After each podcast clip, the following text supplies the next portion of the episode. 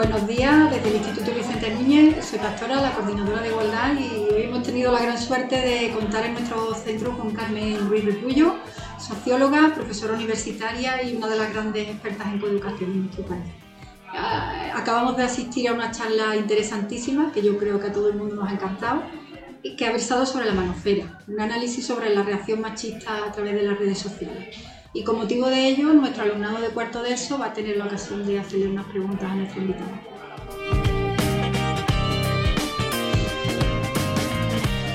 Hay tres cuestiones que nos preocupan mucho y que quería comentarlas un ratito con vosotros y con vosotros. La primera es esa, idea de reacción. Jolín, es que ahora es muy difícil. Ahora llega a un centro educativo y te digo, otro taller igual la maestra y dice, ¿por qué una reacción ante determinadas charlas y ante determinados talleres? ¿Qué pasa? ¿Cómo estamos entendiendo el feminismo y la igualdad los chicos y las chicas? A lo mejor es que no nos lo están explicando bien. Quería centrar por qué estamos ante una reacción. ¿Por qué muchas veces decimos, o dice la gente, oh, qué difícil ahora ir a un instituto? Yo he de decir que llevo 24 años entrando a institutos y nunca he tenido una mm, mala experiencia. Creo que la gente adolescente tenéis que hablar, que la voz es vuestra y que cuando trabajamos con adolescentes, como no os escuchemos, mal vamos. Porque si no tenéis unos códigos que la gente adulta, como no os escuchemos, no sabemos ni lo que es un NPC, ni lo que es TED, ni lo que es un montón de cosas que suelen pasar a vuestra edad.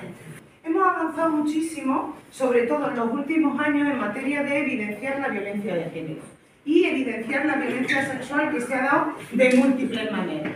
Entonces, que avancemos en eso no significa que vayamos en contra de una parte. Y eso es lo que yo quiero explicaros un poco en esta primera parte. Tú llegas, eh, tú llegas a un aula de cuarto de la ESO y empezamos a hablar del tema de la igualdad y del tema del feminismo y demás, y hay algún chico, que yo lo voy a llamar Alberto, pero puede ser otro nombre, que levanta la mano, y seguro que aquí no lo hay, que levanta la mano y te dice, pero que más queréis las mujeres, maestra, más que humildad. Y yo siempre pienso, oye, ¿por qué más queremos la mitad de todo? Cuando el 1% de la tierra en el mundo es de las mujeres frente al 99% de los hombres, tiene que haber un reparto igualitario. Y lo que queremos realmente es que tengamos convivencia chicos y chicas y esa convivencia sea en igualdad. Claro que nos hace falta todavía, mirar, nos hace falta avanzar mucho y que avancemos en igualdad y que avancemos en feminismo no significa que te tenga que quitar a ti como chico del mapa. Es muy importante que tengamos la igualdad y el feminismo no como los hombres delante o los hombres detrás, sino hombres y mujeres, chicos y chicas tenemos que estar codo a codo en esto, porque si no, esto no avanza.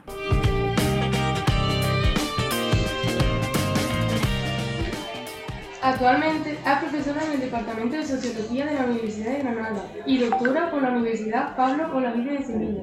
Pues bien, hoy nos ha asistido una conferencia en el Salón de Actas, a la que ha asistido alumnado de cuarto de ESO y bachillerato.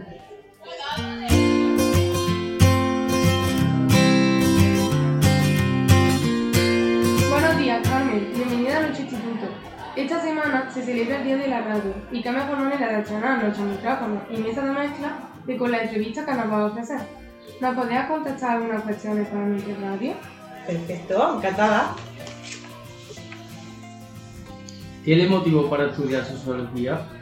Uy, pues mira, eh, siendo cordobesa, ¿sabéis lo que me motivó? Que estuve leyendo eh, biografías de gente que leía y eh, leí en su momento, cuando yo estaba en, en COU, en aquel momento que no había bachillerato, eh, que eh, Antonio Gala había estudiado ciencias políticas. Y yo dije, uy, qué interesante. Y yo estaba en COU y dije, pues bueno, eh, voy a intentar estudiar ciencias políticas y sociología. No sabía de lo que iba y empecé a investigar, a investigar hasta que al final pues decidí que era la carrera que quería hacer.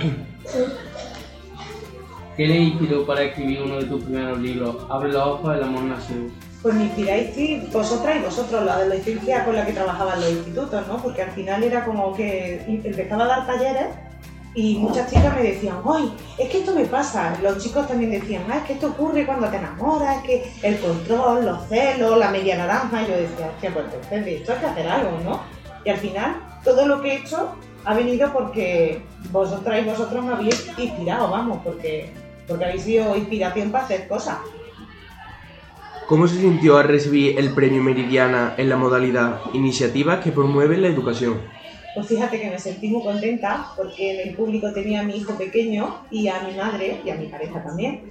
Y, y me sentí contenta, ¿sabéis por qué? Porque al final se reconocía la voz de muchas chicas, ¿no? Y yo se lo dediqué a todas las cepas, que eran las chicas que me habían contado que habían sido víctimas de violencia, ¿no? Esas chicas que con 11 años, 12 años me decían gracias por lo que has hecho y darte cuenta de que, de que yo estaba sufriendo esto de parte de mi pareja, ¿no?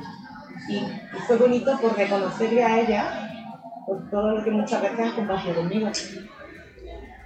¿En qué consiste el programa Escolae?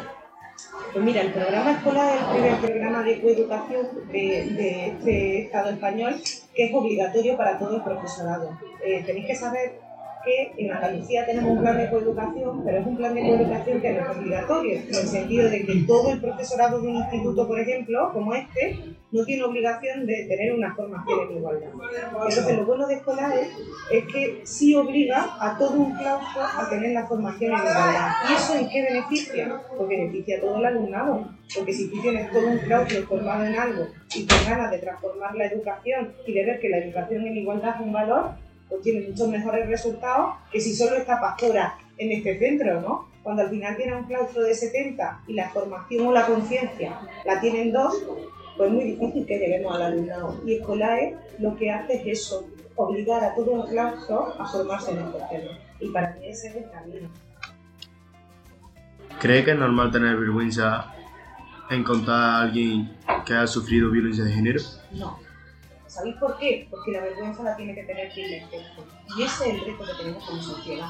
Es decir, a mí que una compañera, o que una amiga, o que una alumna me diga, mira lo que me pasa, a mí me da, más que vergüenza, me da rabia. Me da rabia de no habernos enterado antes, me da rabia de que esto ocurra y me da rabia de que sé, y más en la adolescencia, que hay gente que esto lo ha visto, pero normalizamos muchas conductas como por ejemplo que una chica no vaya a un viaje de estudio porque el novio no quiera, normalizamos que una chica esté eh, todo el rato eh, poniéndose la ropa que quiera el novio, y mira cómo va provocando, ¿no? Todas esas cosas son las que me da rabia de decir, Jolín, tenemos que tener formación para que esto se identifique como violencia. Uno de los problemas que tenemos en la actualidad con, con el tema de adolescentes es que no se sabe identificar la violencia y que si hace 15 años yo trabajaba mucho el tema de cómo los celos eran una forma de posesión, es que ahora volvemos a ver que los celos son una muestra de amor y tú dices, pero de verdad, es que hemos comido mucho 365, mucho after y, y mucha telenovela, ¿no? Y muchas series de estas. Entonces al final esto eh, está normalizando la base. Claro que no normaliza una paliza ni un puñetazo a tu novia, pero normaliza que la controles, que es la base normaliza que le, que le diga, si me quieres y confías en mí, mm, enséñame el Instagram. ¿Y por qué te tengo que enseñar mi Instagram? Si el mío es mío. Es que yo creo que también tenemos que educar en, una forma de amor mucho más respetuosa y mucho más simétrica y mucho más igualitaria y mucho más erótica, porque al final, cuando tú estás en una relación donde lo estás pasando mal y te están controlando todo el rato, eso que disfrute es, ¿no? Si hablo mucho me despido. ¿Qué le diría a una chica adolescente que estuviera sufriendo violencia machista? que estamos todas con ella y espero que todos. Que está toda la sociedad con ella y le diría que qué quiere, lo primero. Lo que no le diría es lo que tiene que hacer. ¿Vale? Eso sí, tenemos que ver que cuando una chica adolescente eh, es víctima de violencia puede estar en un riesgo que ni ella misma sabe. Y tenemos la obligación como personas adultas de ponerlo en conocimiento. Porque imaginaros que tú te enteras de que una compañera es víctima de violencia, que el novio la está controlando. Imagínate por desgracia que a los dos meses el novio la atropella con el coche. Nadie dijo nada. Pues claro que nos vamos a sentir culpables, porque muchas veces las chicas adolescentes no saben el riesgo que pueden correr en una relación, porque piensan, a mí no me va a hacer nada, es un niñato, pero no me va a hacer nada, y al final hemos visto como hay menores de 14, de 17 años y se por el novio, ¿no? Por quien era su pareja. Pues sí nos puede ocurrir, yo creo que en esto los chicos son muy, muy importantes.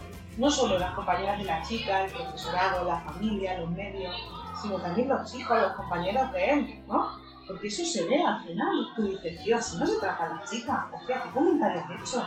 o eh, porque tú no se puede poner lo que quiera los chicos también en relación a otros chicos tenéis un papel fundamental. ¿Y qué podrías hacer su amiga que también está en situación? No cuestionarla. Porque, por ejemplo, una chica cuando sufre violencia va a tener, eh, en, el, en el noviazgo va a tener muchas rupturas con el novio. Van a tener lo que llamamos los tira y afloja, lo van a dejar, van a volver, lo van a dejar, porque ella va a pensar que con su amor lo va a cambiar y que él va a cambiar. Entonces, esos tira y afloja los vamos a encontrar mucho. Y muchas veces las amigas, cuando ya se cansan de esos tira y afloja, le dicen a, a la chica, tía, a mí no me digas, es que te lo dije, te lo dije que te lo iba a hacer, a mí no me digas más nada, porque al final lo que estamos haciendo es dejarla sola. Va a volver con el agresor muchas veces. Y va a volver con nosotros y con nosotros muchas veces. Y tenemos que estar ahí siempre sin juzgarla. Aquí, vosotros sois, vosotras adolescentes, a que te da mucha rabia cuando te dice tu familia, no te metas el móvil ahí que se te va a caer. Y se te cae y dices, ¡te lo dije! A que da mucha rabia. Pues lo mismo le da de rabia a una víctima, que le digamos, te lo dije, te lo dije. Ya, ya sabemos que te lo dije, pero es muy difícil verlo. Es muy difícil verlo. Por eso no podemos juzgarla, tenemos que estar ahí siempre. Carmen, después de su larga experiencia de trabajo con adolescentes, ¿cuál podría decir que ha sido su gran aprendizaje? Todo. Es decir, yo todo lo que sé, todo lo que he investigado, todo lo que os he contado aquí, todo lo que cuentan otros cursos de formación, es porque vosotros y vosotras me lo habéis contado. El aprendizaje, ¿sabes cuál ha sido? Yo creo, y qué más, escucharos. Creo que a veces las personas adultas escuchamos poco a la adolescencia. Entonces, ¿cómo queremos transformar la adolescencia si no os escuchamos? Tenemos que escucharos sin juzgar, ver lo que ocurre, ver cómo os movéis, cuáles son vuestros códigos, ¿no? Los tenemos que conocer. Muchas gracias por habernos concedido esta entrevista tan interesante para Vicente Radio. Muchísimas gracias.